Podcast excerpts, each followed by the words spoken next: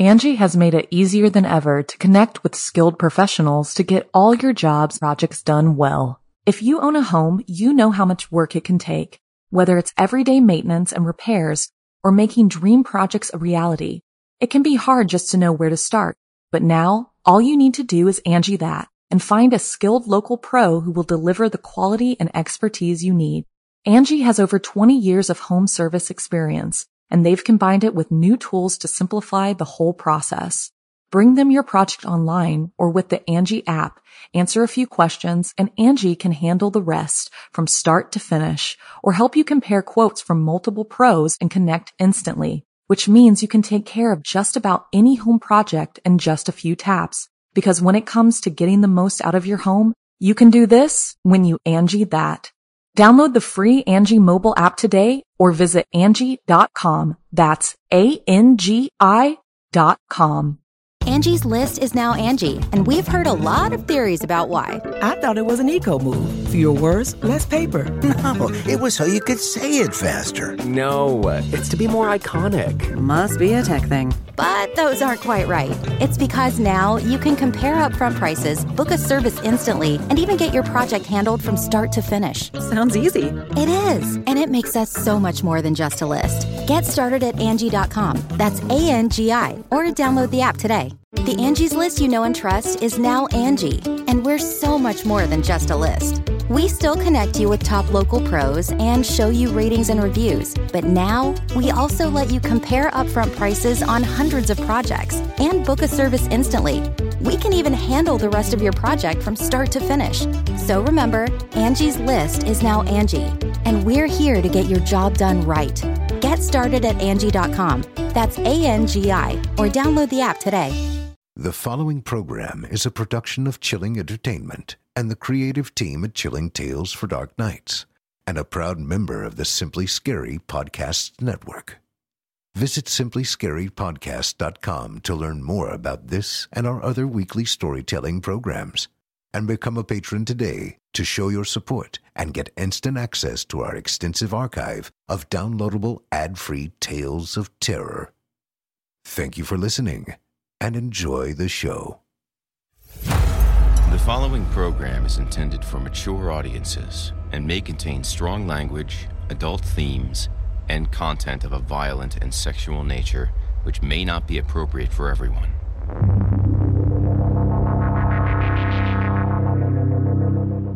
Welcome, listener, to the Horror Hill. If it's the darkness you seek, you won't be disappointed. I'm your host, Jason Hill, and it's time for our appointment. In this place, there is no sun, and nightmares do come true. Here, instead of shadow falling, the shadows follow. Consider getting comfortable before the air grows colder. Prepare yourself, if you dare. Come, inch a little closer. If darkness is what you're after, seek no more. Your search is through. You haven't found the darkness, traveler. The darkness has found.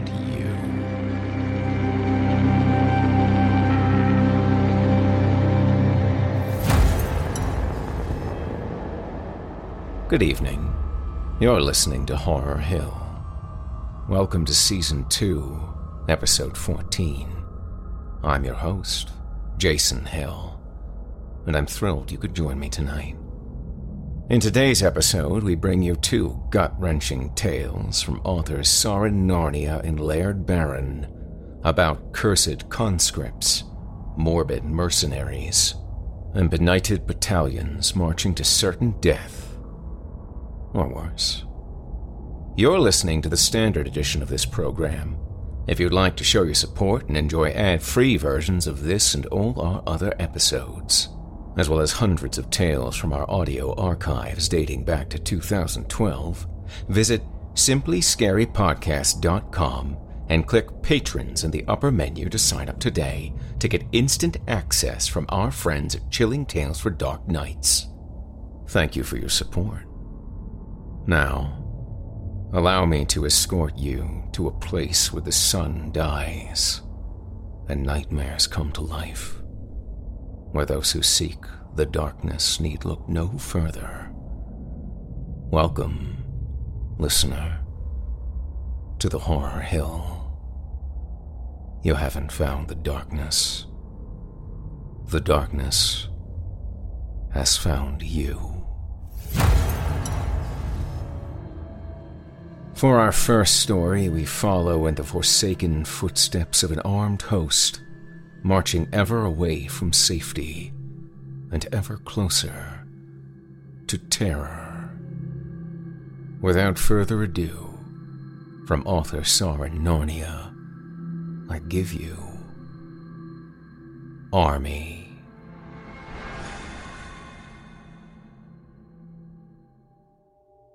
My name is Solomon Tal. On the 27th moon of the year of the shining cloud, I awoke in our encampment with a terrible feeling. For five days we'd been without motion in any direction, waiting waiting for the knights to give us the order to move east, but it had not come. And so our days had been spent sharpening our pikes and shaving our arrow points. And at night there were songs and stories as we hoped and prayed a miracle would come for us. But that morning, which was gray and foggy, I sensed a stirring among the men, and one by one they woke up and we could see fire on the horizon. And then here they came, a thousand men, marching and on horseback. And when I saw them come over the hill, I put my head in my hands and told myself that I was not certainly dead. I could not know that this was the end. But every man in camp despaired, especially when we saw that more and more armies joined the first until in the end there were thousands spread out around us, and we had to move from Red Royale because there was no room in its fields for us all. The armies carried themselves with dignity, but the fear was etched in their faces, even on the faces of the knights. Preparations were begun to march, orders were shouted, and we were aligned in columns. It took hours all fires were crushed, the wagons were loaded with supplies, the tents struck down.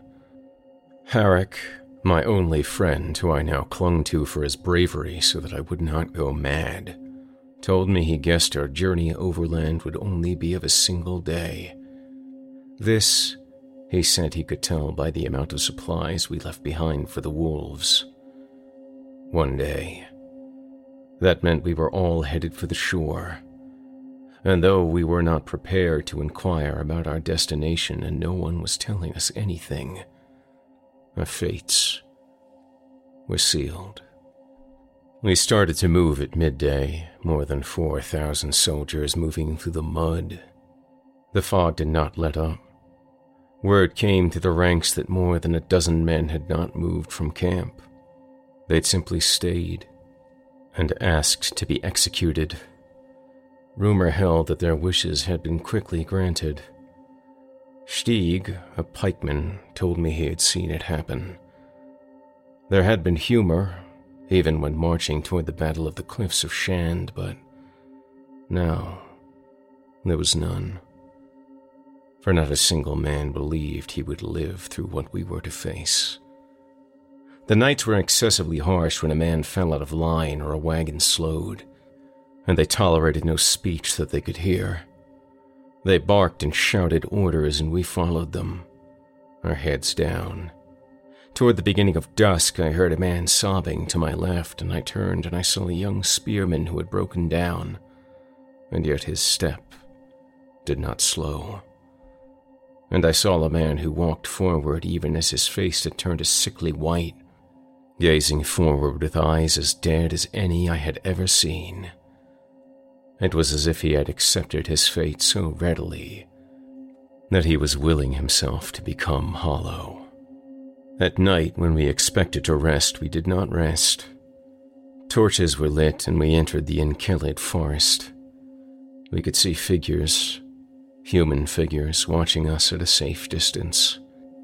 These were the woods people, but they may as well have been the angels of death. Later, I would see a man and a woman standing close enough that I could make out their faces by the light of a torch. They had faces like stone idols, without emotion or sympathy. There was no food for us. We walked all night through the cold. What did the knights care, after all, if we starved? I heard men fall, but I didn't look back. By dawn of the next day, I was almost delirious with exhaustion. Just as light came, the order came down for us to slow our movement. We had broken through the woods an hour before, and a quarter of an hour after that, the knight suddenly galloped ahead, and we saw the sea. Eight great warships awaited for us. We ceased movement and then began the process of loading the armies onto them. It was more waiting, but now at least we were allowed to rest, and soup and bread came down the lines. Just enough to keep us conscious. The knights sent guards through the assignments, and the armies began to separate from each other. There would be sleep on board, we were told. More than anything, I did not want to be separated from Herrick. I stayed close to him. He cursed the disorganization of the knights under his breath but something was wrong with him. He clutched his stomach as he spoke. It took more than two hours of interminable shuffling and shifting to get us onto the boats. It was far colder than it had been the day before. The knights didn't even care about the low murmur that went through the armies. We could see when we got close to them that even though they had been on horseback and not nearly as punished physically, they too were red eyed and scared. We moved inch by inch across the gangplank, sometimes stopping, and I was less than 20 yards from the mouth of the gateway when something thudded beside me. I looked down and a man had collapsed almost at my feet. It was Herrick. I reached down, and so did the man beside me. Herrick's face was locked in a scream, but no sound emerged. He lay on his side, not moving. A guard came through and hovered over him and then pushed me out of the way as I shook Herrick desperately. He's died, the guard said very softly. He's died. It had not been an ordinary death. His face told us so. It had been fear the guard and one of the knights stayed with Herrick while urging us to move. It was Stieg who kept me from collapsing myself, pushing me on. He and I both cried then. We were no longer ashamed. And we were not the only ones. I looked back and saw Herrick being carried back to shore, and he disappeared from my view, blotted out by the soldiers all around me. On the ship, I lay sprawled across the wooden supports, able to sleep only fitfully. More meaningless hours went by as we waited for the boat to leave the shore. It would be the last time we would ever touch our homeland. The men took their places and we were left alone, the knights and guards collecting up on the deck to begin their planning. This would not be a mere attack. It would be an invasion there were no more warships to come. Every available man had been called to fight this enemy. Without our overseers watching, there was more talk and counsel delivered to the weakest of us, even as most passed out with exhaustion. I remained almost silent. There was more stirring when the cooks came through with more soup, and even meat and sugared tea. That night, I sometimes heard a splash which I would learn at dawn had been the sound of men throwing themselves from the brig. The freezing water represented a most merciful death. I was aware of four of these suicides. These men were unobstructed in their goal. I saw in the middle of the night a long swordsman of my acquaintance staring silently through one of the portholes. I made my way over to him, desperate for human contact, even if it was utterly wordless. He and I exchanged a glance, and nothing more. Our ship was on the far left of the formation of the fleet, and all I could see at first was the open ocean. Within minutes, though, I saw the shape out there on the water, a vessel sailing in the opposite direction, toward Red Rial. It was a great carrack. The long swordsman, seeing it in real detail before I could, invoked the gods in a bloodless whisper, for there was no one on that ship. It drifted without aim across the water, pushed off from somewhere miles and miles away and our own boat was now turning away from it, toward the north, in an effort to avoid striking it. It passed close enough that we could hear the creaking of its masts. This invaluable vessel had no crew, no captain, no armies. They had been left on Alberiag to die, and none had returned. This was the ship whose soldiers we had been waiting for in the encampment back in Kareem. When it had never come, the decision had been made to merge as many armies as possible and mount the invasion. I could feel men behind us peering out into the night, watching the boat move past on its way to its natural end. It transported not even the bodies of the dead. Shortly after the sun rose, I saw that its color was not as it should have been. There was a faint yellow tinge in the sky, and upon seeing this, one of the Kalic soldiers began to wail and cry out for the gods to sink our ship in mercy. The rest of us, almost to a man, lapsed into a hypnotized silence as we watched the yellow color become more and more intense until we were sailing into a surreal blanket of warm gold, a thick fog of color that drenched every ship. To hold one's hand in front of one's face was to see it lightly bathed in that sickening hue that we had only heard rumor of. Some began to speak of mutiny and desertion, of seizing control of the ship. But soon enough the guards came down from above, and Sir Roderick then appeared in the hold and then he spoke. We are landing on Alberiag. He went on to say that we could, if we wished, write to our loved ones, and our messages would be held on board for the ship's return trip to Red Rial. Two guards began to pass out parchment and ink. Sir Roderick began to instruct us then, explaining in the driest terms the procedures we were to follow upon disembarking, procedures that we had to follow to absolute precision to save seconds. It would be only a march of two miles to our attack point.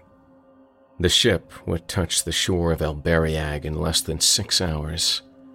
He spoke further of divisional assignments and said there would be no rear guard, no man left on the beach. For four of those six hours, the idiot cleric Christide led us in a mass that he pushed ever onward, his voice becoming hoarse having to stop for water dozens of times as he spoke every word he could from the Book of the Sun. Finally, he could simply speak no more. For the last two hours before we landed, men lay on their planks staring at the ceiling above them, or paced back and forth, muttering to themselves, or simply sat with heads in hands, or, like me, prayed the sky above the sea was drenched in a thick amber glow as if the sun had caught fire and was dying.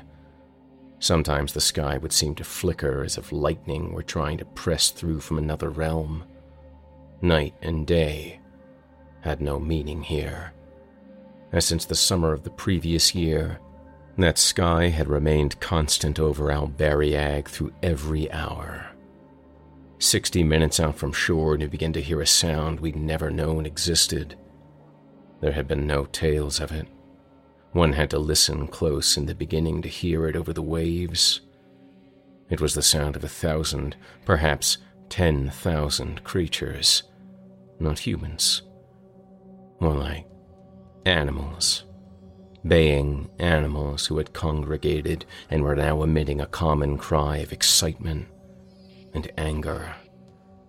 It rose slowly all around us, and by the time land came into view to the north, every man was hearing it, and every man, including Sir Roderick, had gone quiet, listening to this awful cacophony, which was constant and unyielding. We began to see through the amber cloak the features of the undefended shore so much like our own back home. Sir Roderick commanded us to begin to maneuver into the optimum position for a swift disembarkation, which meant pressing against each other near the keel. Four lancers began to frantically ready the gangplank for opening. We weighed in so tight against each other that it was difficult to breathe. We had to hope that the steersman would not cause such an abrupt landing that the contact would crush the men in the first ranks. My breath came shorter and shorter as we heard the bottom of the boat scrape the shoals. And then we had landed. A messenger lad shouted out, and the gangway began to lower, allowing that diseased light to flood in. No one hesitated to exit the hold that had held us captive, even though the sound of that cloud of dissenting, angry voices became much louder when the cold air struck us. We lined up on the shore, having very little room to maneuver, shoved this way and that by the momentum of whichever soldier moved to one's left and right. The horses, the dogs, and the weapons were offloaded from one of the ships with great speed. It was obvious to me that things were moving much more swiftly than had been planned. The knights must have sensed the new panic among us that the mysterious outcry was causing. When all of the men were off the boats, the lines that formed in order to move quickly toward the weapon caches came together fast. The knights had to shout louder and louder to get their words through to us, and many of the men seemed to have stopped responding, their movements becoming as slurred as their speech when drunk. I was handed a halberd and immediately was urged to start to march. As for sticking to the formations described to us on the ship, this plan seemed to have been abandoned. We were to simply go forward as quickly as we could. The soldiers began to march. I knew no one anymore. The faces were all unfamiliar. We reached grass. A wide field was stretching away from us, but the grass was dead and withered. The tumult of buzzing voices was getting louder and louder, coming from just up ahead. A man on my left dropped his blade, and when he reached down for it, he stayed on his knees, and then curled on the cold ground as if wishing to sleep, like a little boy. And no one stopped him. Another man dropped to the ground, having lost his footing, and he made a half attempt to rise.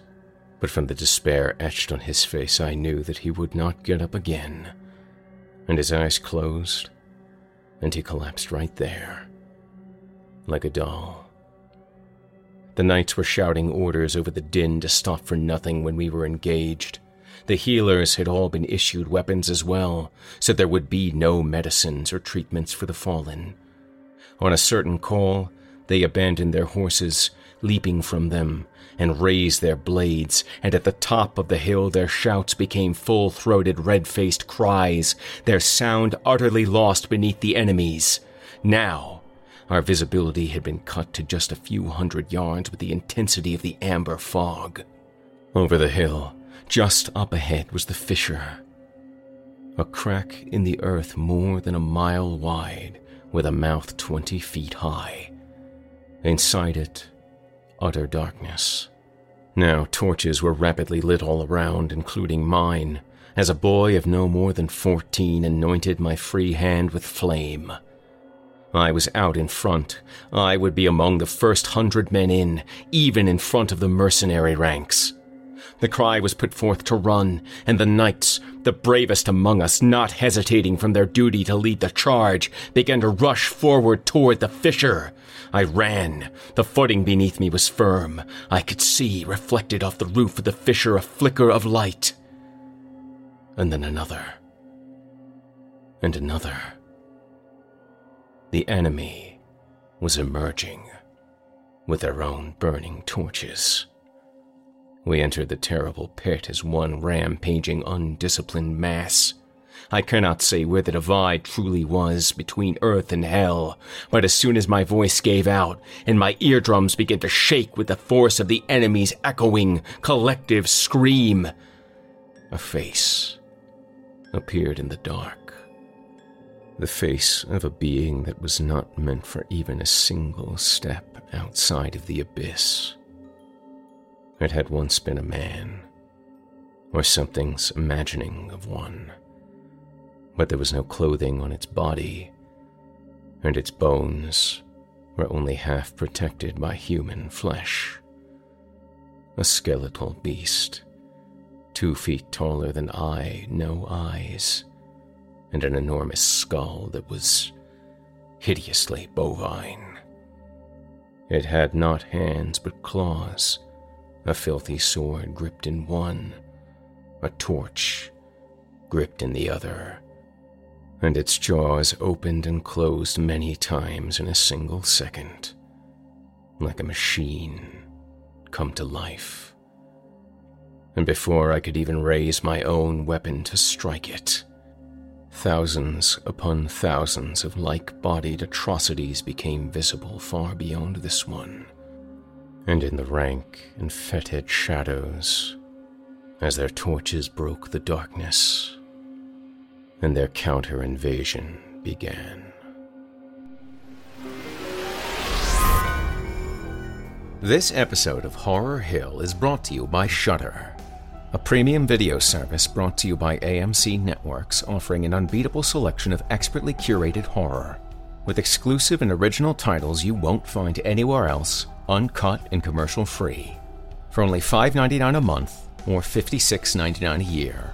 Widely considered to be the Netflix of horror, Shudder has the largest, fastest growing human curated selection of thrilling and dangerous horror entertainment. Easily streamed ad free on any number of video platforms, including iOS and Android devices. With all new spine tingling thrillers, shocking horrors, and truly edge of your seat suspense added weekly. I personally love Shudder and have been streaming it from my Apple TV for years now and with the eclectic and expertly curated selection, I sometimes feel like Shudder was made just for me. With some of my old favorites on there, like Return of the Living Dead, a horror comedy or comedy horror. It's kind of hard to pigeonhole Return of the Living Dead. Just check it out. If you like practical effects, man, you will be impressed. Or 2014 Spring, which is, well, it's If Before Sunrise was written by H.P. Lovecraft. I kid you not.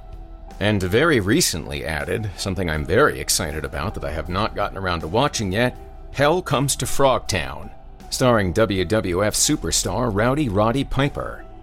Just type in Hell Comes to Frogtown and check out some screenshots. I.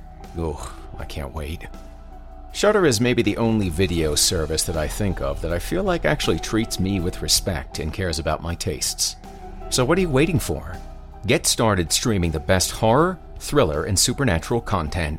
Shudder's expertly curated collection includes titles like the acclaimed Tigers Are Not Afraid, One Cut of the Dead, Revenge, and the Creepshow TV series, produced by Greg Nicotero and based on the famous films of George Romero. To try Shudder free for 30 days, go to shudder.com and use promo code HILL. That's S H U D D er.com and use promo code HILL. Thank you for your support of this program and of the sponsors that make it possible.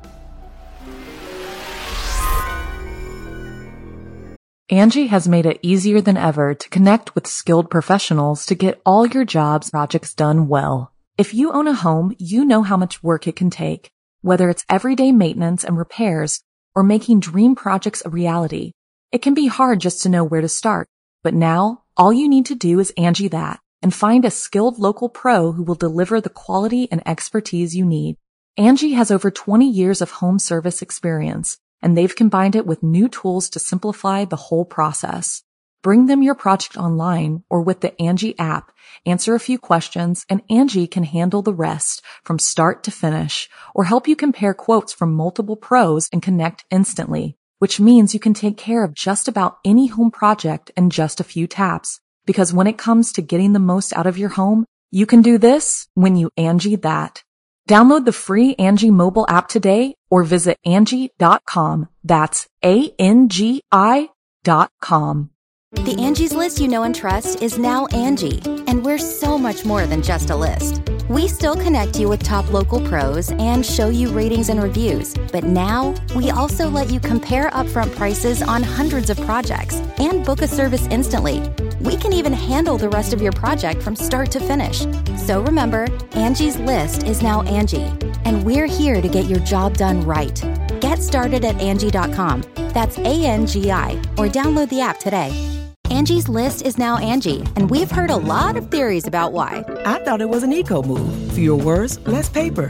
No, it was so you could say it faster. No, it's to be more iconic. Must be a tech thing. But those aren't quite right. It's because now you can compare upfront prices, book a service instantly, and even get your project handled from start to finish. Sounds easy. It is, and it makes us so much more than just a list. Get started at Angi.com. That's A N G I, or download the app today.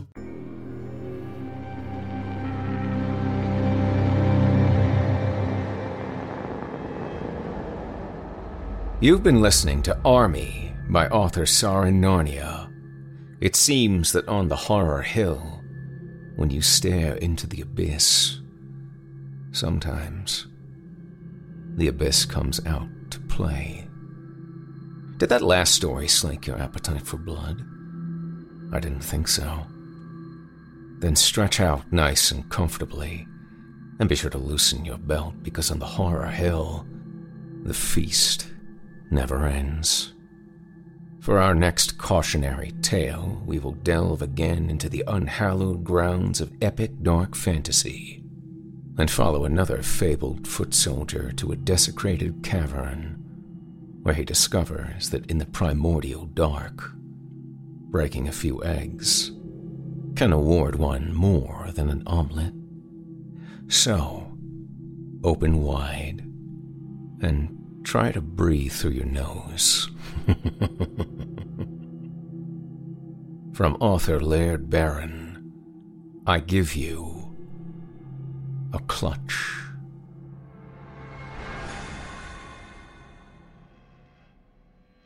The man on the straw bed was done for, for sure.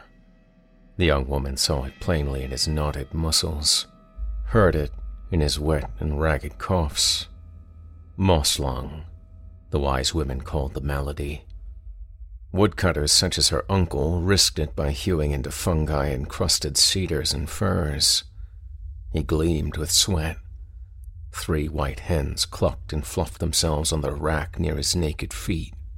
The dog grumbled by the hearth, lost in a dream of the hunt. I'm dying, her uncle said. Come near. You took me in gave me shelter. Allowed me to call you daughter. You are a precious ornament to my worthless life. Oh, sweet fair one, scrubber of pots, burner of suppers, nurse to wounded forest creatures, radiant of heart and pure of virtue. He relapsed, head lolling. The woman ignored him until she finished stoking the fire. She gathered her skirts and came to kneel at his side. She laid her hand upon his brow, hot as a skillet. It would not be long. Death whetted his culling knife out in the night gloom, ready to cut another soul off at the knees. She uncorked a bottle of whiskey and dribbled it over the man's scabrous lips until he gagged. My parents are dead these nine years. You have stood in their place. You have cut the wood and killed the wolves. You are my father's blood returned home at our darkest hour. Oh, uncle. Of course you may call me daughter. Uncle. Yes. Uncle. That was a story. The man tugged her sleeve. She seemed to gather her innermost reserves for his expression smoothed, and he spoke with a cold, uncharacteristic serenity. The moon will roll like the bloody hub of a chariot through the branches of the crying sycamores. On nights such as this, when the wind roars, and the hearth coals glow like the eyes of the black dog itself, you and the whiskey are a comfort. The cottage seems so rude, the candle glow of our souls so feeble. Yet from your cheerful mien I draw courage. You resemble so much your mother now. Oh, Creator, rest her.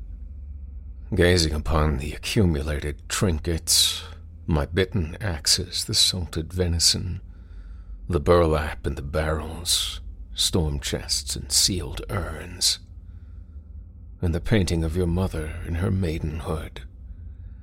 I am struck by how little there is to show for the generations of labor, for the missing thumb, the broken back, the lungs infested with devil's club spore, my drunkard's breath rasping, slower and slower.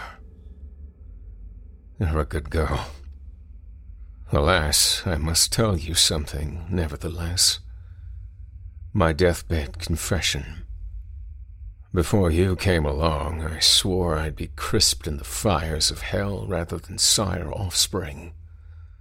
You are dearer to my heart than any golden treasure. I should have kept my word. Sired offspring, she said. I don't take your meaning. Oh, I fear that will come to you. When I was young, the Emperor's Highway ended a few leagues south of the Black Forest.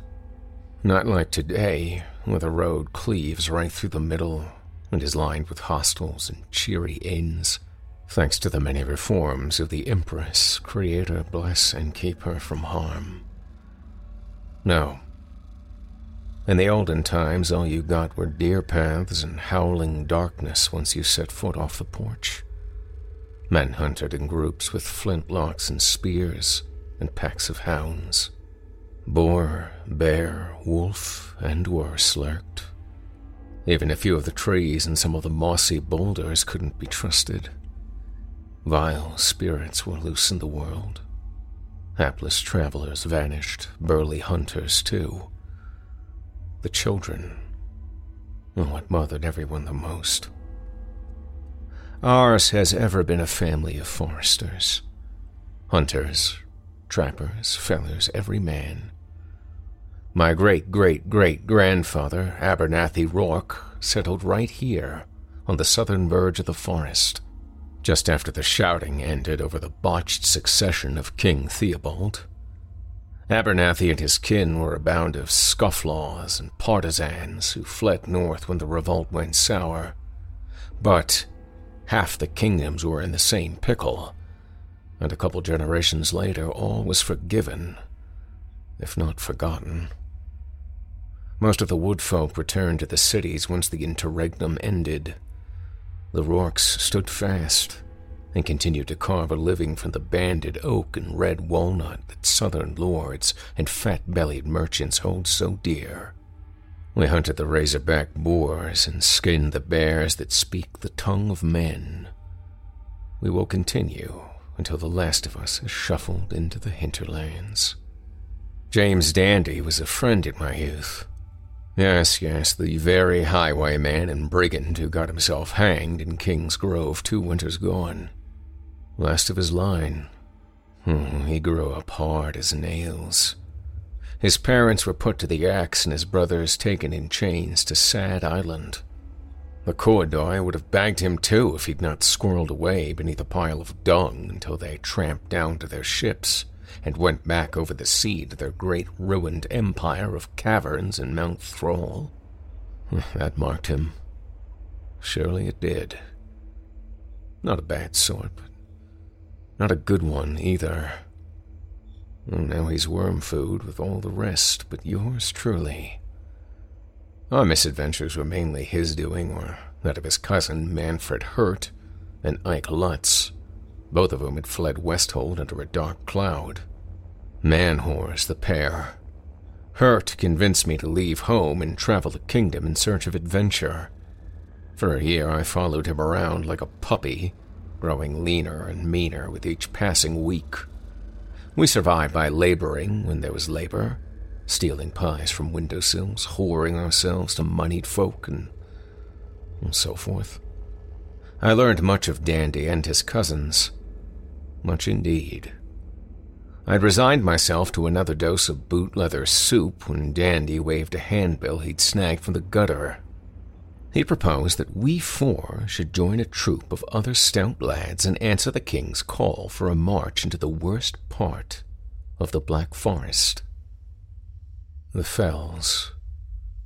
Aye, the Fells. The Fells where the Jumping Jack dwells.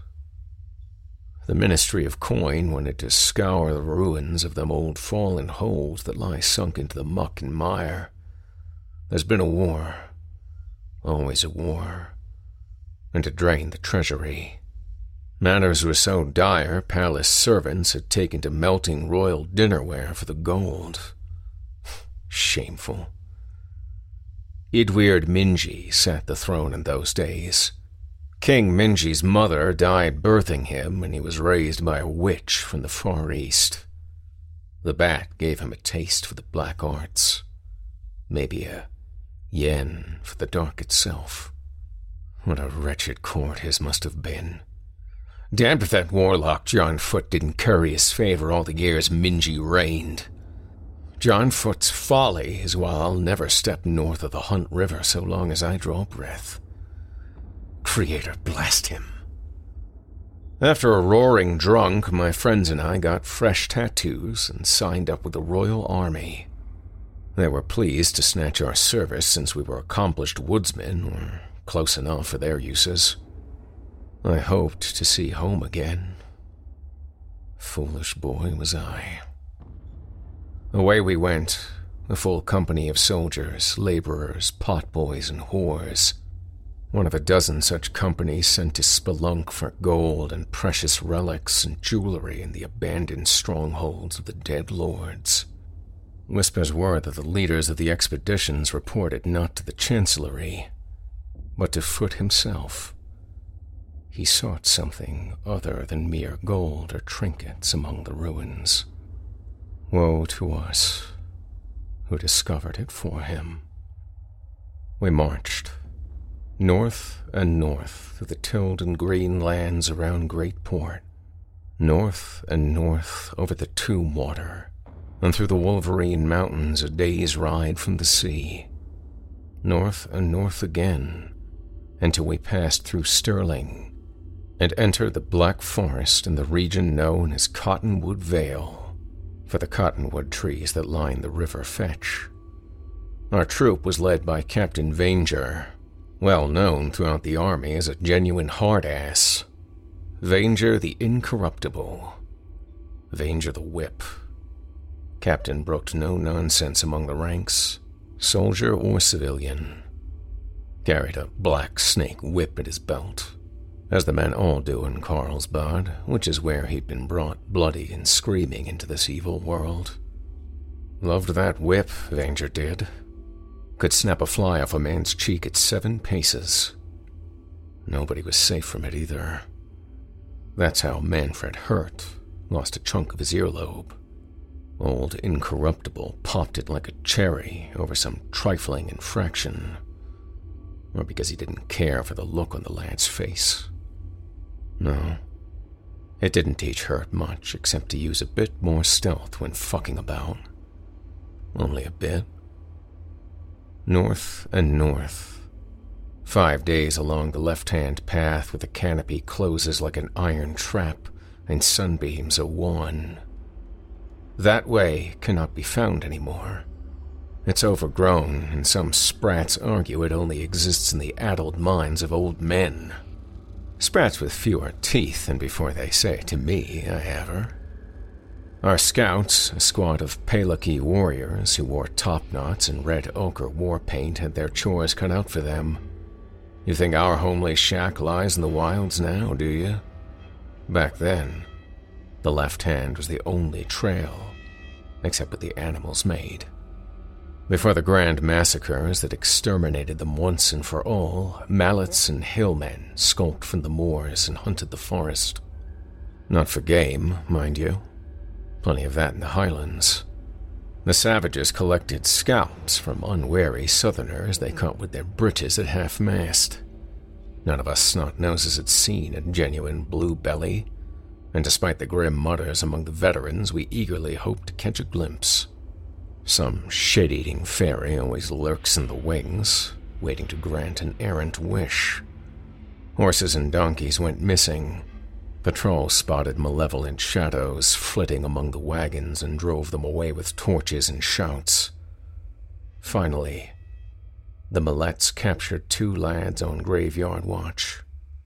Snatched those unlucky boys smooth and quiet as weasels in the coop. Captain Vanger forbade any rescue mission into the deep undergrowth. He'd fought in the Battle of Thornwood, and a dozen more on the Yindi subcontinent where tigers and their cults of worship roamed the jungles. He knew the score. We marched onward, and dusk came in a rich crimson blush through the foliage. Dieter Johansen and Marvin of Saltlick. Those were their names.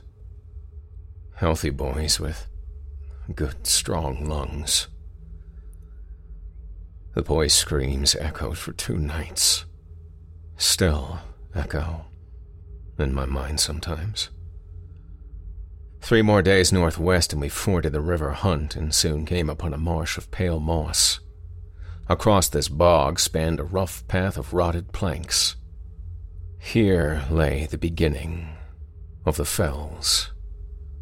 The savages harried us no more. Even they were wise enough to stay clear of that cursed land with its toads, spiders, and poison clouds from the fifty years' fires. The trail crisscrossed the fells like veins in the back of a crone's hand. Some called those paths the Grey Fingers. Others, the Long Trail Winding. They branched every which way, and as far as I know, wound on forever. Nobody can say who slapped them down in the first place. Perhaps it was the ancient kings or surveyors from the time of Argiad of Anathia, or his usurper son. What I do know is the horses and donkeys hated them. The soldiers hated them too, but to step off the planks was sure death. The mud had no bottom and would suck a man straight down to hell. More days of stumble and slog. Mosquitoes blacked the nets at night. Bloodsuckers droned so loud you couldn't hear the comrades snoring at your shoulder. Everybody had the shits. Lost four men and an entire string of horses to the bog water. Autumn north of the Wolverine Mountains is dreary. Rain, muck, and leeches are what you're in for. Our camps became restless as the priests argued with the officers on the matter of performing rites sacred to the season. The men were not particularly thrilled that the feast of the dead fell upon us as we journeyed across a land laid low by sorcery. We feared to offend the powers, yet we dreaded to commence ceremonies that by necessity draw the attention of the dark. Captain Vanger compromised by doubling wine rations and permitting the chaplain to affright us with gruesome tales of how the inhabitants of the region had all gotten themselves exterminated. The chaplain painted with broad strokes. The men were bumpkins, and nitty gritty details would have been wasted. On the next to last evening of autumn, the army camped atop a butte that heaved from the quagmire. West lay the ruins of Castle Warrant. Warrant's towers had crumbled, and pieces of carved granite were embedded in the slope of the ridge it occupied. The vision of that night remains. Campfires encircled the crown of our bluff, smoke rising into the grin of the skull moon shattered battlements of the castle silhouetted against stars smashed so densely close together they formed bands of white and pink and smearing red. Gelid cold of the dark between the stars seeped across the void and stole my breath. I slept little. At dawn, the soldiers dug earthworks. Captain Vanger hadn't lived to earn silver in his whiskers by playing the fool. No guarantee the bluebellies wouldn't return in force, or that the giant troglodytes of the deep swamp wouldn't boil forth to ravish the men and slaughter the animals. We civvies were divided into small parties overseen by squads of light infantry and dispatched along vectors of approach. Manfred Hurt and me were sent to a breach in the southern curtain wall. Dandy and Lutz got sent elsewhere with other laborers. I never saw Lutz again. He fell into a crevice.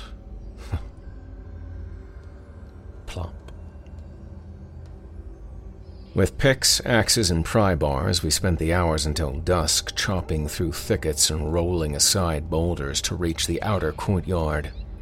Mossy walls loomed overhead. Hurt asked me if I knew of the Warrants and why their castle was so damnably massive. It went against my grain to admit any sort of book learning to the oafs of my acquaintance. Thus, I broke wind and shrugged. Da had taught me to play it close to the chest. On the other hand, my ma had taught me to read, semi educated lady that she'd been before her logger love swept her away from civilization. I could have instructed my chum that this fortress had once held the northwest marches against the Nord those fathers of mallets and Greethungs, and the Peliki, indeed, a hundred other tribes that fell to barbarism when the great empire across the sea receded into itself. They called her Castle Warrant, yet she'd served as the steading of many a noble family until the Belfours lost her during the interregnum. I could have also mentioned the rumors of madness and depravity that possessed the Balfour family decades before the wars. My grandmother waited in the famed historian Grote of Ligos, and she read over his shoulder when he recorded the red treatise of Diebold in the north. She'd muttered of bloody orgies and foul sacraments that occurred in many of the north holds of a certain era. A vile cult infiltrated the ranks of the noble families, corrupting those fair knights to the ways of evil, and ultimately destroying them from within. Traffickers with the dark, Graham said of the cultists. Were she yet living, she would not have approved of our traipsing about the ruined estates of those who'd perished in the thrall of wormy perversions. No way could I speak any of this to Loutish Hurt. He cursed the crown in one breath and praised it with the next. Over a supper of boiled oats and salted pork, a strapping blacksmith's son named Henry Bain gripped my shoulder in his ham hock fist. Don't go back in the morn, he says to me. I ask why not, and he says he beheld a crow peck the eye from a dying mule. The crow winged through the mist toward the western tower. Henry Bain took it for an ill omen. Something right terrible will happen tomorrow he warned. Fuck me running if that clod wasn't dead right. The horror acted on a delay. It fastened upon me. I. I finally understood, in the fullness of time and all that. More and more, every night, when I lie awake and listen to branches scratch the roof. The courtyard sod had grown brittle. A royal engineer marked a spot, and we yoked a team of mules to an auger and bored until we punched a hole into a vault. Me and a score of other lads descended in a series of lines knotted together. Down and down. Into the bowels of the earth with our picks and our lamps, hearts pitter patting in our throats. We knew what to search for, coffers of jewelry and objects of art, precious coins tarnished or bright, ceremonial blades begrimed by rust and verdigris, and panoplies of ancestral armor. A grand cavern spread beneath the foundations of Castle Warrant. Stalactites oozed primordial slime. Shelves of granite and quartz blazed in the torchlight and fell away into utter blackness. A river clashed over distant rocks. Colonies of bats shrilled as they funneled into the abyss. Echoes traveled for leagues. Our party unhooked from the belays and clung to the damp spine of bedrock, followed its curve around to a landing and came to a flight of steps carved from the very stone itself. One case spiraled downward into the heart of the earth. The second case corkscrewed upward into the ruins of the castle proper. Our party split. I ventured up with nine comrades, a lonely feeling to watch the torches of our other fellows sink and dwindle to specks floating in oil, then snuffed. In case you're wondering, we never saw them again either. Hurt and I took point. We climbed 300 steps, cracks every which way, deep cracks stuffed with millipedes and pillbugs and wet, cancerous moss that smelled worse than the stuff in the swamp, clung to our boots and squelched like mud, as did the pale mushrooms in their beds of hollowed step and splintered masonry.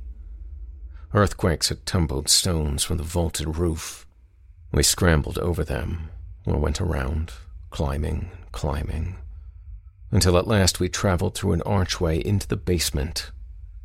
Mind you, Castle Warrant stood for a millennium before the interregnum, Emperor Innocent II himself ordered it built. As one of the great keeps of the North, Warrant contained smithies and barracks, and stables to house the lancers of diluted Zet stock, who rode war horses imported from the West, and dungeons. Many, many cells, many chambers of interrogation and woe. The rock was a honeycomb, full of bones, an ossuary of damned souls. None of the prisoners of war were released during the final days before the fires. Men packed into cubbyholes were left to gnaw one another like starved rats. Their skeletons moldered, locked in the eternal struggle. Oh, how we tiptoed past the bones, our shadows tall and cruelly sharp, capered and spelled across the walls, mocking us. Grown men, with daggers and swords. We huddled together and held hands like children passing through that crypt. Halls criss and crossed and doubled upon themselves.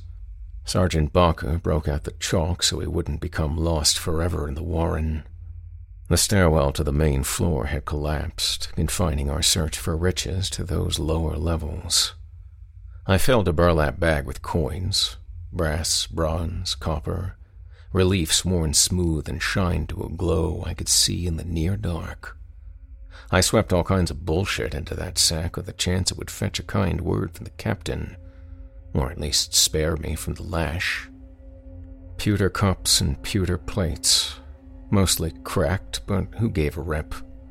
Metal tongs and shattered candlesticks. Hurt rejoiced to find a trunk he thought would be jammed with valuables. Alas, mostly dirt and moldering cloth.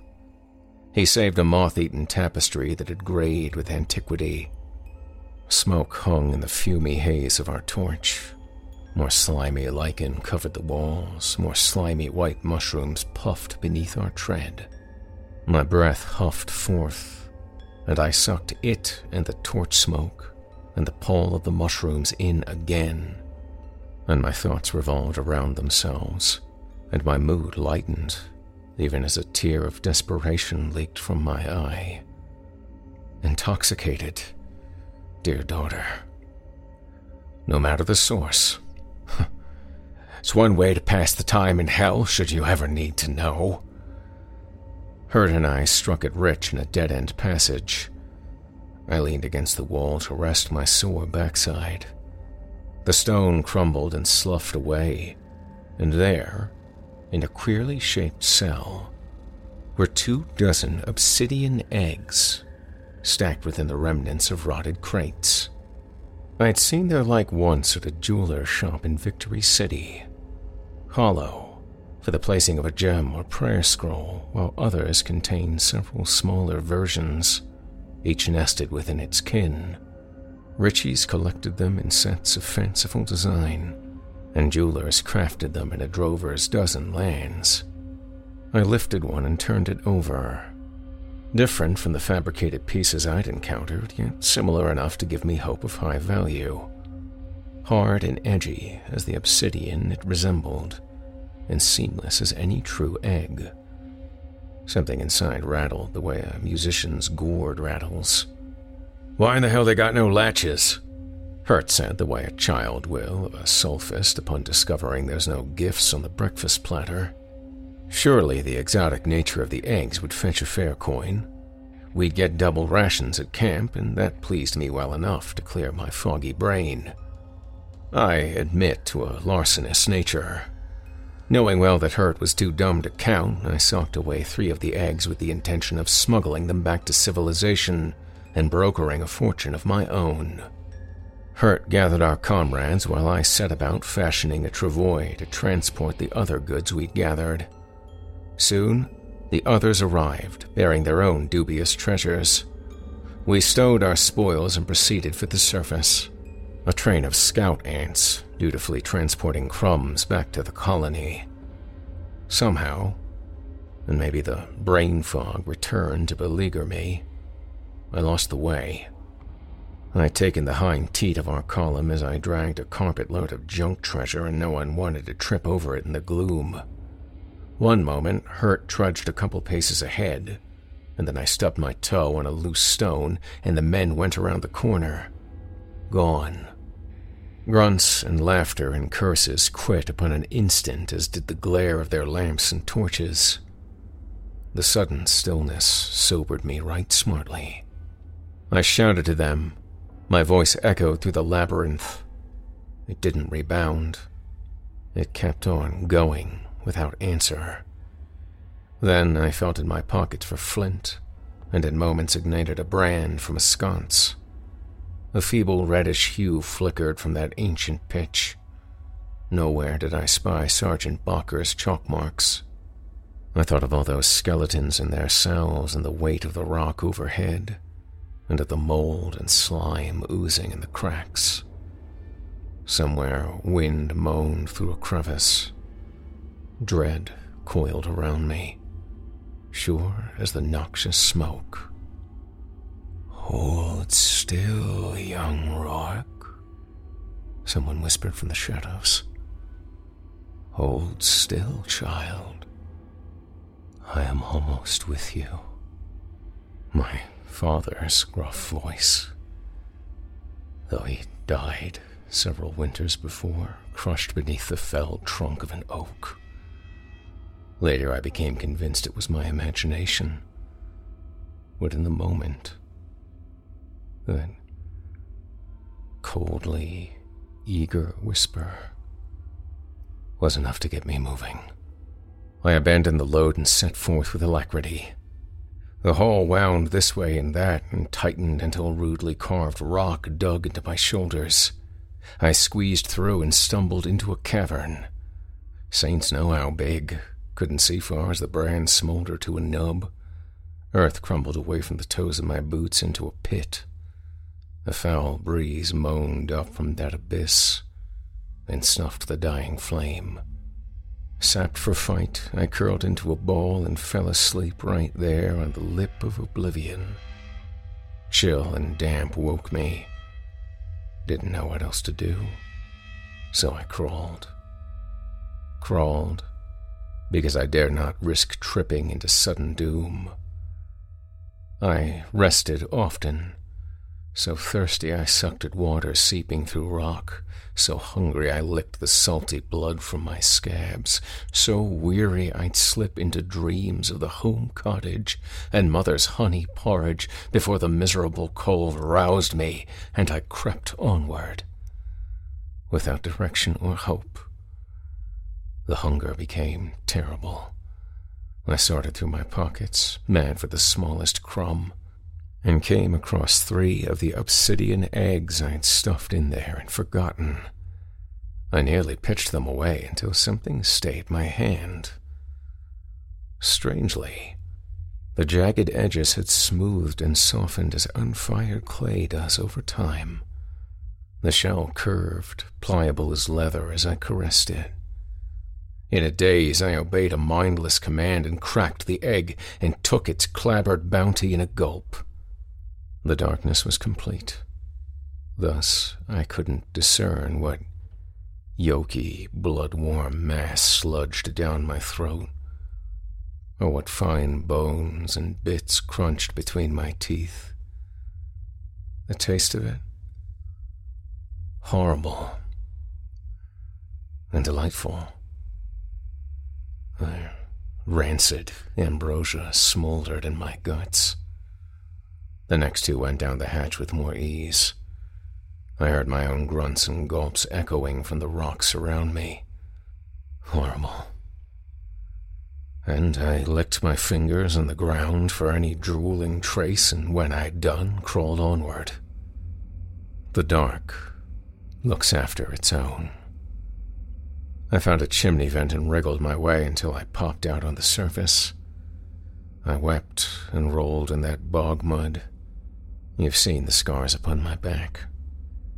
You know how Captain Vanger greeted me upon my return to camp. After twenty lashes at the whipping post, they clapped me in the stocks for a night and chalked it off as a lesson learned. The captain said I reminded him of one of his stupider nephews.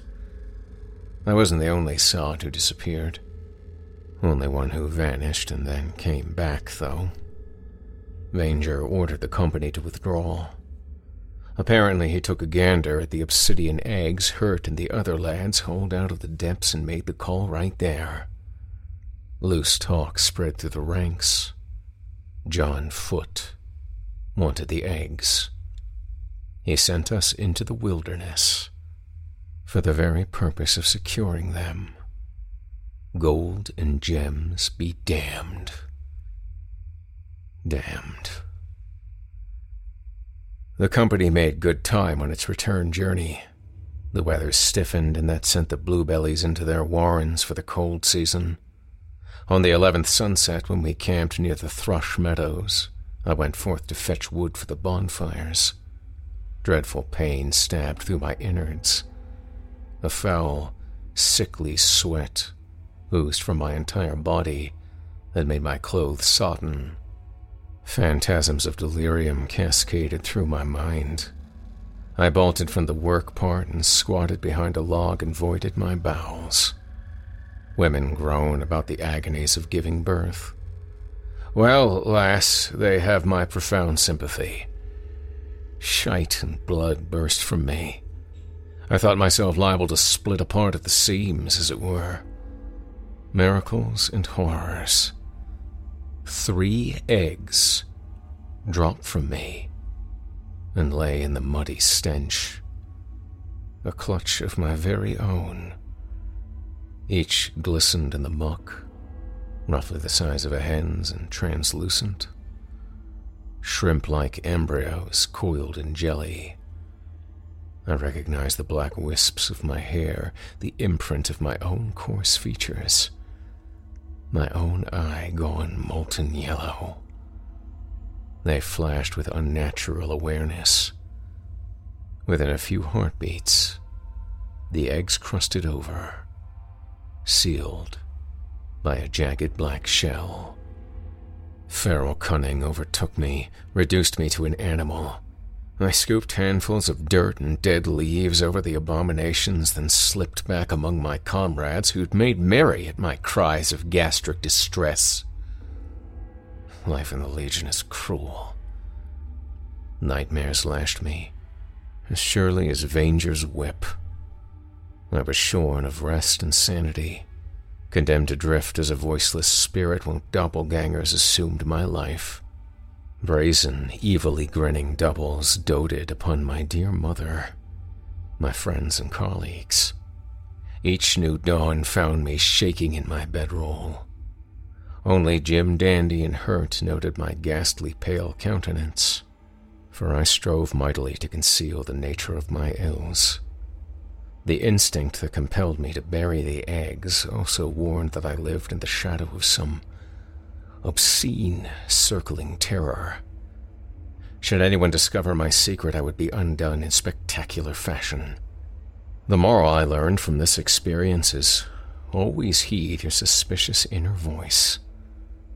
On the seventeenth evening, John Foot himself materialized from the whirling smoke of our main bonfire.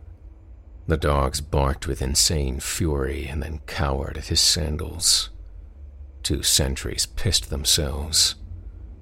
Most depictions of the warlock are exaggerated. Artists render him as a monster red eyes, spiked horns, a death's head, eight feet tall, razor talons, and a lizard's tail. In private, he may strip his costume and resemble exactly thus a demon. However, when I met him, he appeared altogether ordinary. Softening into middle age, his hair receded and his belly rounded, brown of eye and mildly spoken. His black cloak smelt of sulphur, and he smiled too much. He smoked a clay pipe. That was the extent of his nefarious comport. Soldiers vacated a tent at the edge of camp. John Foot quartered within. Shortly thereafter, he summoned, one by one, those of us who'd ventured beneath Castle Warrant. The interviews were brief. Men emerged from their audiences none the worse for wear, although none would speak of what had transpired, nor meet the eyes of those who inquired. Vanger's lieutenants roamed among us and boxed the ears of those who pressed the point. Soon enough, the gossip stilled, and the men fell into sulky routine. My turn rolled round after midnight. John Foot's tent fumed with smoke from an iron brazier and his pipe. He reclined upon a stone chair carved in the likeness of a centipede rampant. It must resemble the one I am told exists at court in the Privy Council. The warlock took my measure with a long stare. He finished his cigarette and lighted another from the small flames of the brazier. In that lull, I realized the sounds of camp were not muffled by the tent walls. Nay, we inhabited a bubble in a sea of calm darkness. Cozier than my terrifying span trapped at the caverns, and yet much the same. Master Rourke, so good to make your acquaintance. I'm sure this will be the high water mark of my day. He affected the cultured tones of a highborn.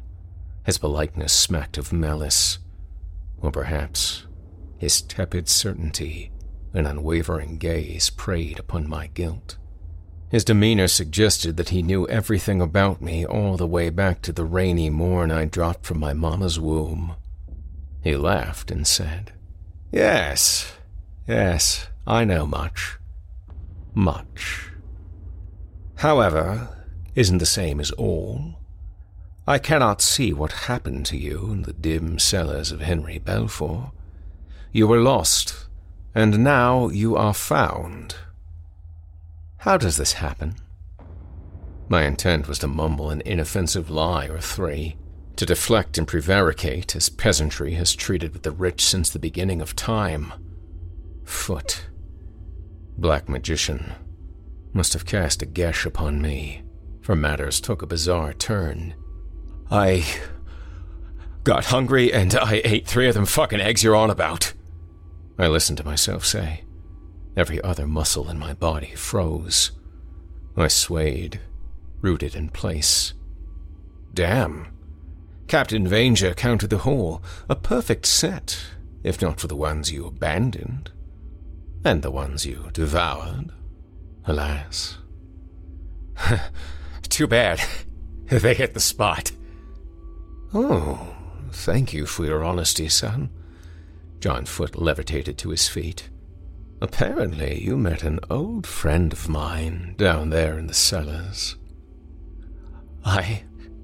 someone else was there, whispering. John Foot nodded wisely. Others sought the clutch. Bad ones. Ethan, Julie Fifth, Carling, Phil Wary, black sorcerers each. It would be no matter to disguise themselves and walk among your comrades, to divide and strike. You were befuddled and cut from the herd. Mere chance delivered you from doom. Did he speak to you? Surely he did. My mouth opened again, though I resisted mightily. I. My father came upon me in the dark. Your dead father? As a doornail. Hmm, this won't do. I'm sorry. He actually did seem a trifle melancholy. Then he took a small skinning knife from his pocket and sliced me from crotch to sternum. I cannot emphasize how disconcerting it is to watch in hapless wonder as the cut is assayed, and one's intestines slop onto hard packed dirt. What's worse? The warlock crouched, poking through the mess the way priests divine the future from pigeons' entrails. The shock awakened my muscles. I regained sufficient control to stagger backward to the tent flaps. Knife dripping in his hand, John Foot watched me go. Come back here, son. I want to hug the shit out of you. He spread his arms and grinned. His shadow against the wall coiled most unnaturally, barbed as an iron maiden flung open. Me and my train of guts paid no heed of his imprecation. Three steps took me across the threshold. I collapsed near a cook fire where soldiers just off watch gathered to warm themselves. The last moment I recalled of that particular life were their shouts, their expressions of panic and disgust. Sweet oblivion swept over me, and I was dead. I revived, blanketed in slimy leaves in the woods behind this very cottage. Naked, bloody, and stinking, but whole. The pink flesh of my belly was without blemish. Its cleaving wound had perfectly healed. They say that home always seems smaller when a man returns. This was the opposite. Trees loomed. The night stretched wider and deeper. Guided by memory and habit, I emerged from the woods and knocked on the door. Ma swooned at the sight of her son, gone nearly two years. More than surprise smote her, more than alarm at my gory visage. Far more, as I discovered upon glimpsing myself in yonder body mirror. Upon departing to seek my fortune in the wide world, I'd attained middling height and shorn my whiskers daily with Da's razor. Now my form had reverted to that of a child, of no more than five winters. My face had altered into a somewhat familiar stranger's, partially my grown self, partially a changeling's. Mom would remark later that for several moments she took me for her grandson. Days of confusion followed, my thoughts buzzed. Waking proved difficult to separate from dreaming. I raved of centipede men and eternal darkness. Mother tended me as my strength and wits were gradually restored, and by the end of a week I'd grown fully into my father's old logging clothes. I began to feed myself. I shaved again she gently inquired what I recalled of the time between my murder and awakening. What she wanted to know was if I'd witnessed the afterlife, if I'd gone there and dipped in a toe. I shook my head and claimed ignorance of aught save a smooth, formless void. How could I tell her the truth? I recalled the formless dark, Indeed, I also remembered the licks of fire shooting through its depths, the black rolling back to reveal a deathly white, an iris of bones of men fused together unto eternity, How could I speak to her of the awesome cold?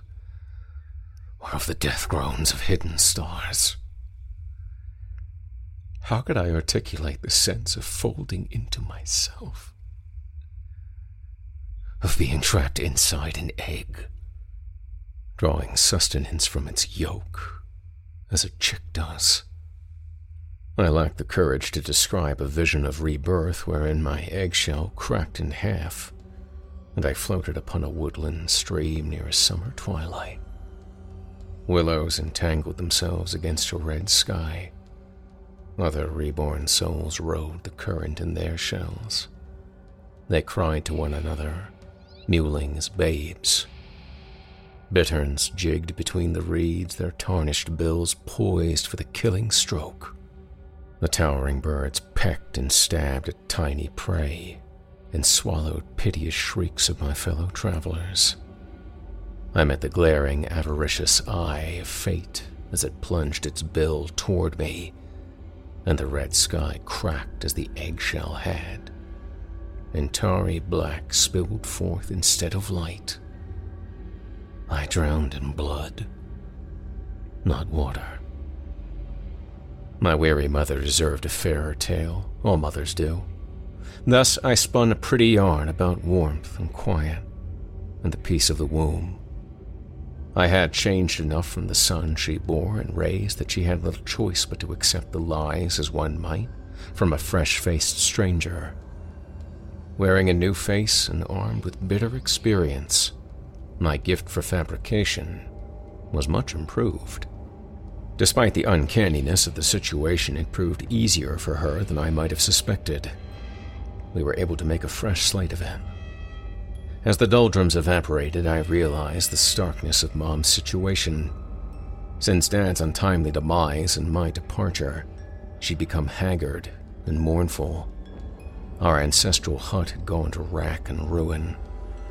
Where had my younger brother Marlon gone? Four summers my junior and a forester in the making.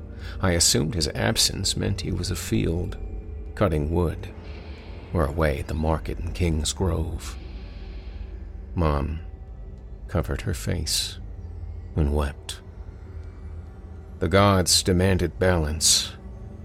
Three nights before my return, Marlin vanished while logging a nearby hillside. He'd been in the company of fellow woodcutters they searched for him in vain. The men concluded he'd run afoul of wolves, which were particularly ravenous of late. Immediately, I dressed in my father's work clothes, gathered meager supplies, and set forth with his bearded axe slung across my back. The hillside wasn't far. I supped with loggers who toiled there. These were men slightly younger than myself, alongside whom I'd labored and feasted in days gone by. None recognized my countenance, although each embraced me as a Rourke, for I bore an unerring stamp of the family bloodline. I introduced myself as a traveling cousin and was thus reborn full and true. Solved my problem with the Legion. The functionaries hate it when folks they've killed turn up alive and well. Their foreman told me how Marlin walked into the bushes and vanished, he didn't figure I'd have any better luck turning up a corpse, but God's been with me in my task. I sought my brother high and low, scoured the nearby hills and hollows. Finally, I kicked over a pile of human bones deep in a thicket. Couldn't tell whether they belonged to him or not, hacked and charred too badly. Reminded me of something. I buried the bones and said a few words in case the gods were watching. Reinvention and a newfound loathing for travel served me well. I put my faith in the fates, relegated miseries to the past, and set to work. Strong whiskey and backbreaking labor kept me on the straight path and with scant time for contemplation on matters best left undisturbed. Soon I became an accomplished logger and attracted a crew of strapping lads as you can see, riches did not follow. Nonetheless, we did well enough. I was content to dwell here in this cottage alone for a score of years. Over the years, I sought out Dandy Hurt, and the others, and introduced myself under this new identity. Never did I choose to wander, however, nor did I pine for the company of a wife. Not until I met your mother in King's Grove by happy accident. Charm, wit, beauty, youth. Too good for a woodcutter with white in his mane and sap in his beard, I vow. She smote me with a bat of her lashes. Long after our honeymoon, I harbored the notion she'd merely taken pity on a poor boy. In hindsight, it's more likely she fled demons of her own. City life is as treacherous as any bad stretch of forest. Eventually, you came along, my dear. Our only child. Despite an abundance of joy, I occasionally dreamed of death, and of things worse than death. The second time I. I died was on a midsummer's night, nine years gone. Like my father before me, I chopped a tree, and it corkscrewed beyond control and crushed me to jelly. You and your mother wept. Then she disappeared. I imagine how it went. A strangled cry jolted you from nightmares. Though you desperately searched this hut, though you combed the yard and woods, you discovered nary hide nor hair of her. You collapsed near the hearth, ashes in despair. Calamity upon calamity, what would become of you? But three nights later, you opened this door to soft knocking and found me, naked and delirious upon your step. I claim to be your uncle. What choice did you have other than accept Providence? Parents dead or missing, no man to protect you, no man to provide. A girl alone in the wood is easy prey for beasts. Besides, there could be no question of our kinship. I am inalienably a Rourke. Sad to say, I'm also a wee bit more than that. This second death had traversed a similar arc to the first. I envisioned an abyss of terrible cold and darkness. I floated a stream as a fingerling babe upon a half shell, and was devoured alive by bitterns. I clawed back into this world in the bog just yonder. The only real difference being my transformation from toddler to graybeard occurred as I stumbled along the path to your door. You accepted me and my hastily contrived tale of a prodigal uncle home at last. Robbers stripped me and left me beaten bloody. By the grace of the gods had I managed to reach sanctuary. The moment I learned of your mother's disappearance, I finally possessed an inkling of the horrible nature of the black eggs, if not their unholy provenance. Once a man departs the mortal realm, he can only be restored by the subtraction of another soul. Rebirth via the egg claimed the flesh and blood, and very consciousness of those whom I cherished. My suspicions were confirmed when I located her skeleton in the blackberry tangles that border the meadow. My wails of anguish scattered birds from the trees. A dark cloud blotted the sun, and rain lashed the field. Full to the crawl with dread, I went to the bog that twice vomited me forth and beheld the remnants of the obsidian eggs. Animals steer well clear of that plot. Pieces of broken shell lay there, perfectly preserved. After a bit of rooting around the bed of decayed leaves and mossy loam, I uncovered the third egg. It nestled in a patch of muck, glittering like a flinty gemstone prized free of the Dark Lord's own tiara. Gods help me. I intended to destroy the egg lest you one day feed its unnatural hunger. I failed. Each time I bore the egg away, it slipped from my pocket and reappeared in the bog by some malignant, supernatural trickery. I kicked it, smashed it with my axe, piled tinderwood atop, and set it ablaze. All useless! No measure so much as scratched the god's damned egg! I even resorted to prayer, if you can imagine your old man upon his knees yammering to the invisible powers with the zeal of a penitent. What a farce. Despite these theatrics, a small voice in my head was pleased. My soul and my thoughts are corrupted, you see. To eat of the black egg is to be damned. Both times I've rode back from the abyss, my essence mingled and consumed an innocent, sacrificial soul. In the process, some essential piece of my own being was replaced. Cold and darkness seeped into my bones. That cruelly selfish portion bid me to quit my attempts to destroy the egg and speak of it no more. I promised to ease my nightmares. I swore I would forget, but only if I played the fool, the supplicant. To my everlasting shame, I heeded this whisper, grateful as a dog for the whipping to end.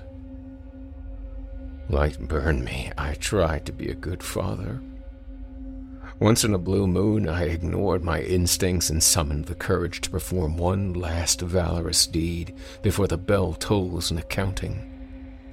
Perhaps John Foot's dark magic could reverse this damnation. Too bad he's dead and beyond the reach of all men.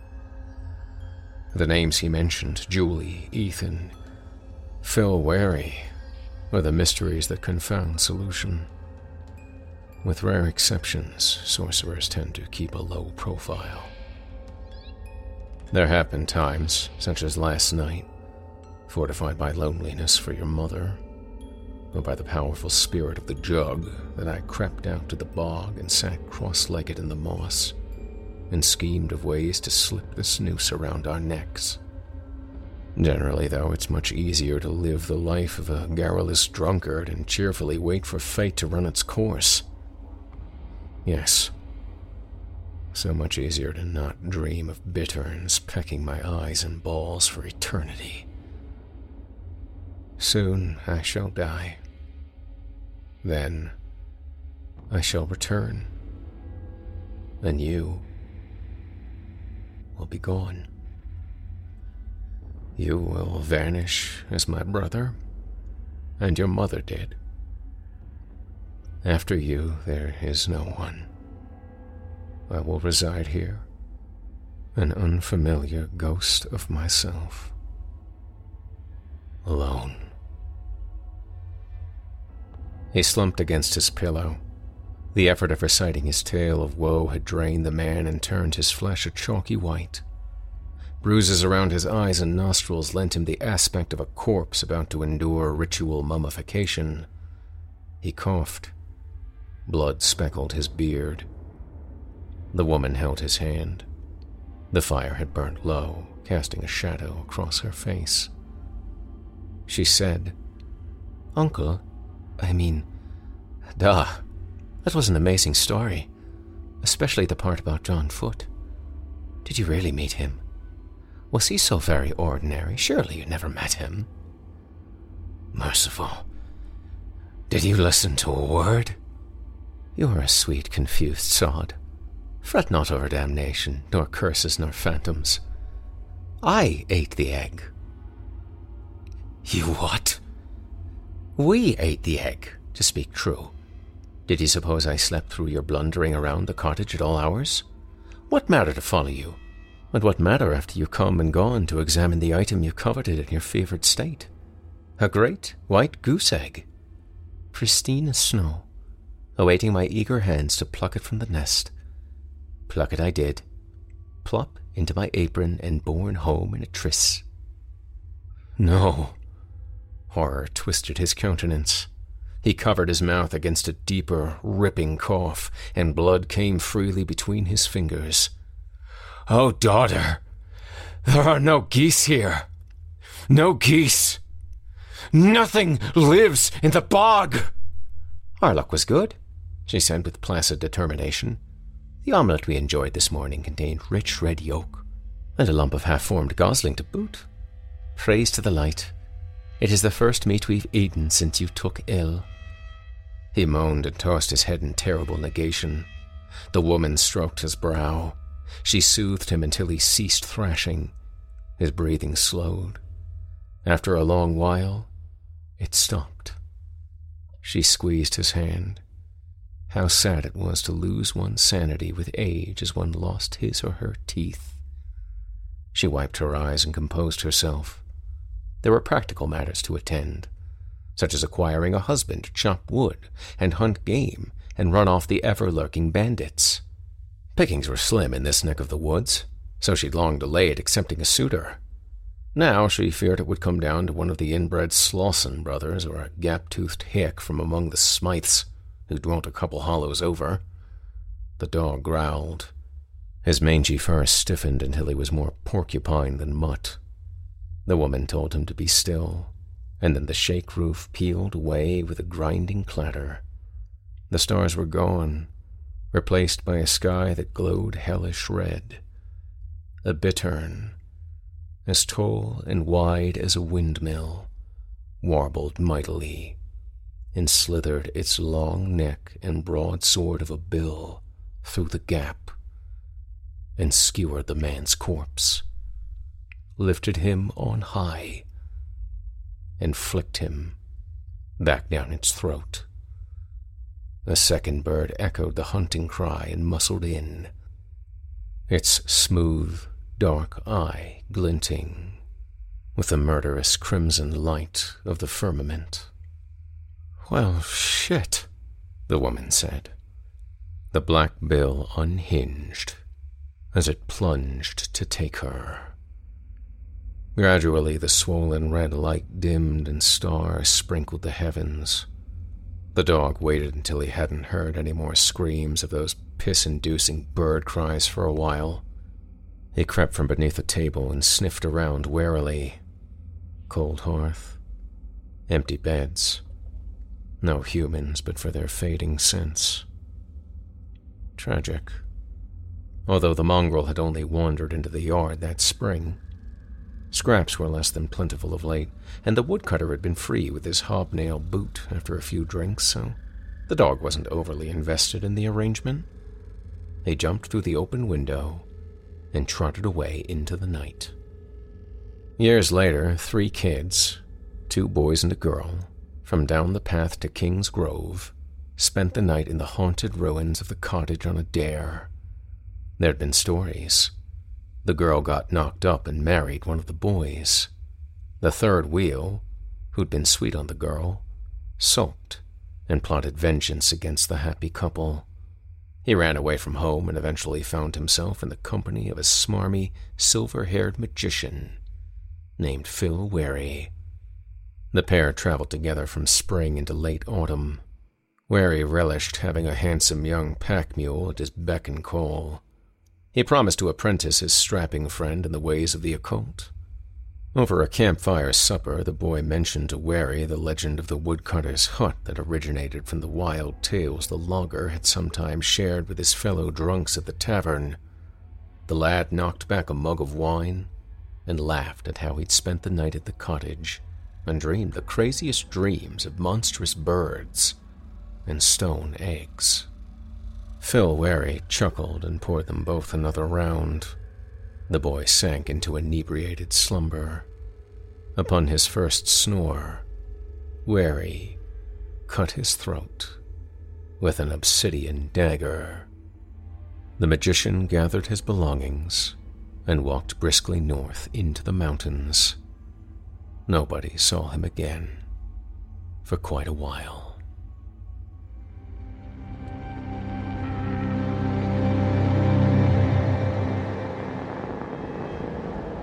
you can live out your MasterChef dream when you find a professional on Angi to tackle your dream kitchen remodel.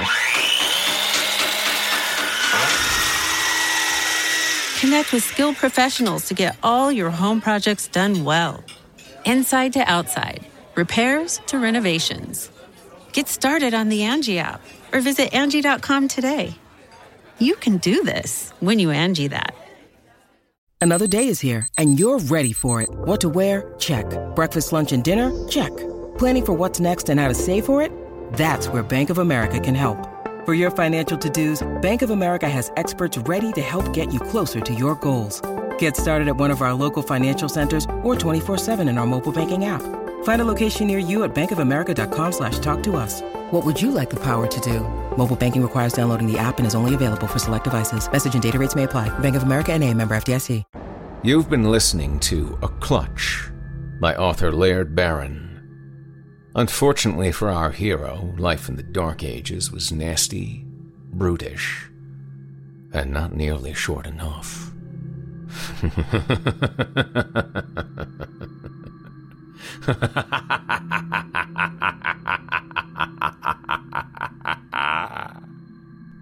I'd like to personally thank you for joining me for this episode of Horror Hill. Don't forget to tune in again next week when I yet again regale you with a handful of tales to terrify, plumbed from the most depraved depths of the human imagination.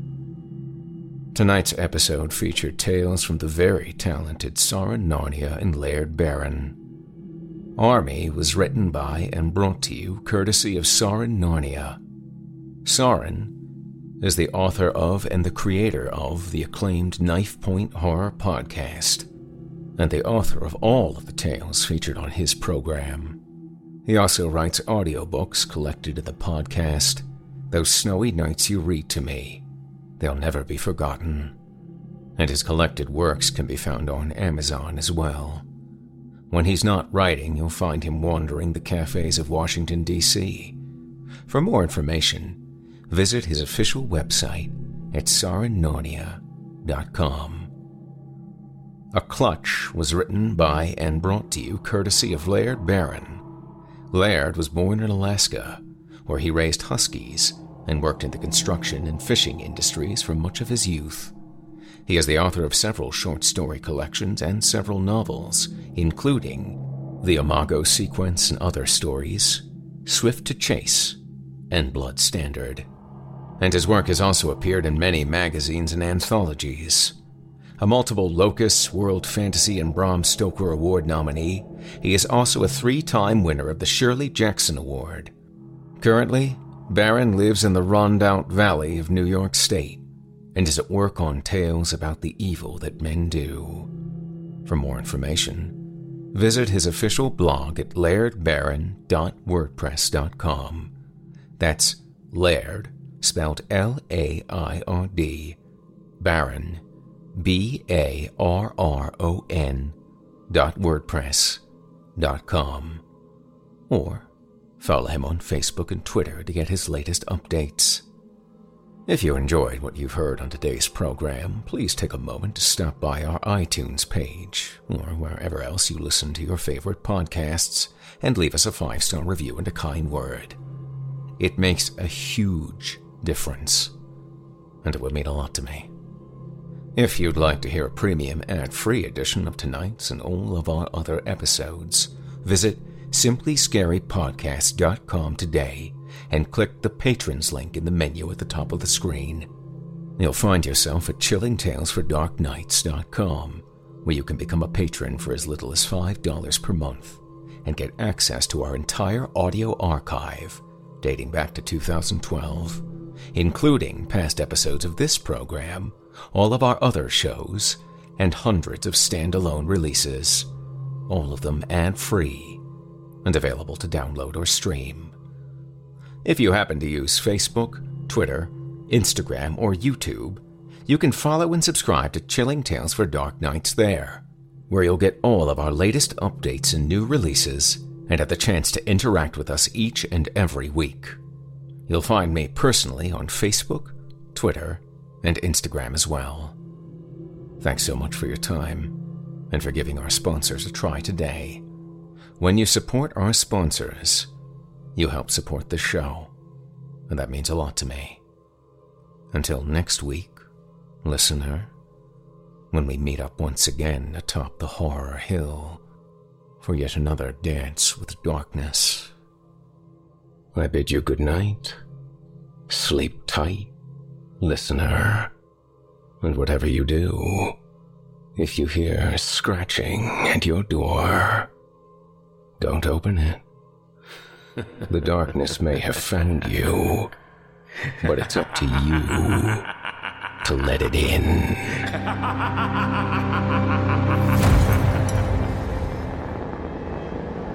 Thanks for listening.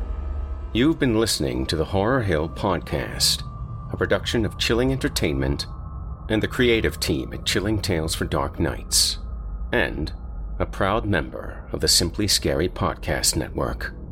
Visit simplyscarypodcast.com today to learn more about our network and our other amazing storytelling programs. Tonight's program was hosted and its featured stories performed by yours truly, Jason Hill. Selected stories have been adapted with the kind permission of their respective authors. Original music provided by Felipe Ojeda, Luke Hodgkinson, and Jesse Cornett. Final mixing and mastering by executive producer and director Craig Groshek. The program's artwork by yours truly, Jason Hill. Logo by Craig Groshek.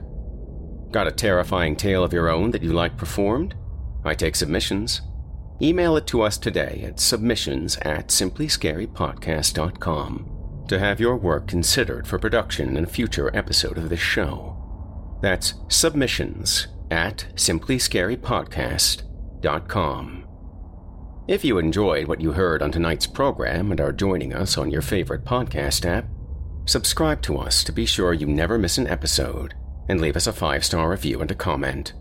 Your feedback means a lot to me you can also follow Chilling Tales for Dark Nights and yours truly on social media to connect anytime and get the latest updates on this and our other programs.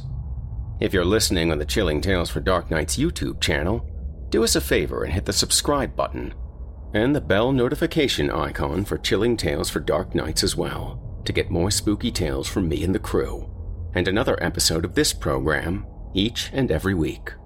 And don't forget to hit the thumbs up button to tell us how we're doing, and leave a kind word. And don't forget to visit us at chillingtalesfordarknights.com and consider supporting the team by becoming a patron. In addition to helping us out, you'll get exclusive access to our audio archive and ad free downloads of all your favorite stories, including those you've heard on this program. As for me, I'll be back next week with more terrifying tales to keep you up all night. If darkness is what you're after, listener, your search is over. Yet, let it be known, you haven't found the darkness. The darkness has found you.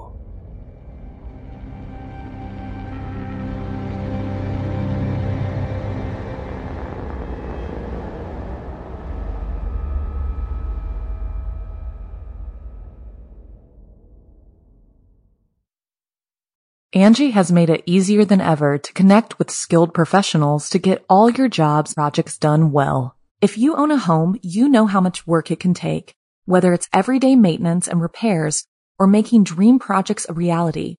It can be hard just to know where to start, but now all you need to do is Angi that and find a skilled local pro who will deliver the quality and expertise you need. Angi has over 20 years of home service experience and they've combined it with new tools to simplify the whole process. Bring them your project online or with the Angi app, answer a few questions, and Angi can handle the rest from start to finish or help you compare quotes from multiple pros and connect instantly, which means you can take care of just about any home project in just a few taps. Because when it comes to getting the most out of your home, you can do this when you Angi that. Download the free Angi mobile app today or visit Angi.com. That's A-N-G-I dot com. The Angie's list you know and trust is now Angi, and we're so much more than just a list. We still connect you with top local pros and show you ratings and reviews, but now we also let you compare upfront prices on hundreds of projects and book a service instantly. We can even handle the rest of your project from start to finish. So remember, Angie's list is now Angi, and we're here to get your job done right. Get started at Angi.com. That's A N G I, or download the app today. Angie's list is now Angi, and we've heard a lot of theories about why. I thought it was an eco move Fewer words, less paper. No, it was so you could say it faster. No, it's to be more iconic. Must be a tech thing. But those aren't quite right. It's because now you can compare upfront prices, book a service instantly, and even get your project handled from start to finish. Sounds easy. It is, and it makes us so much more than just a list. Get started at Angi.com. That's A N G I, or download the app today.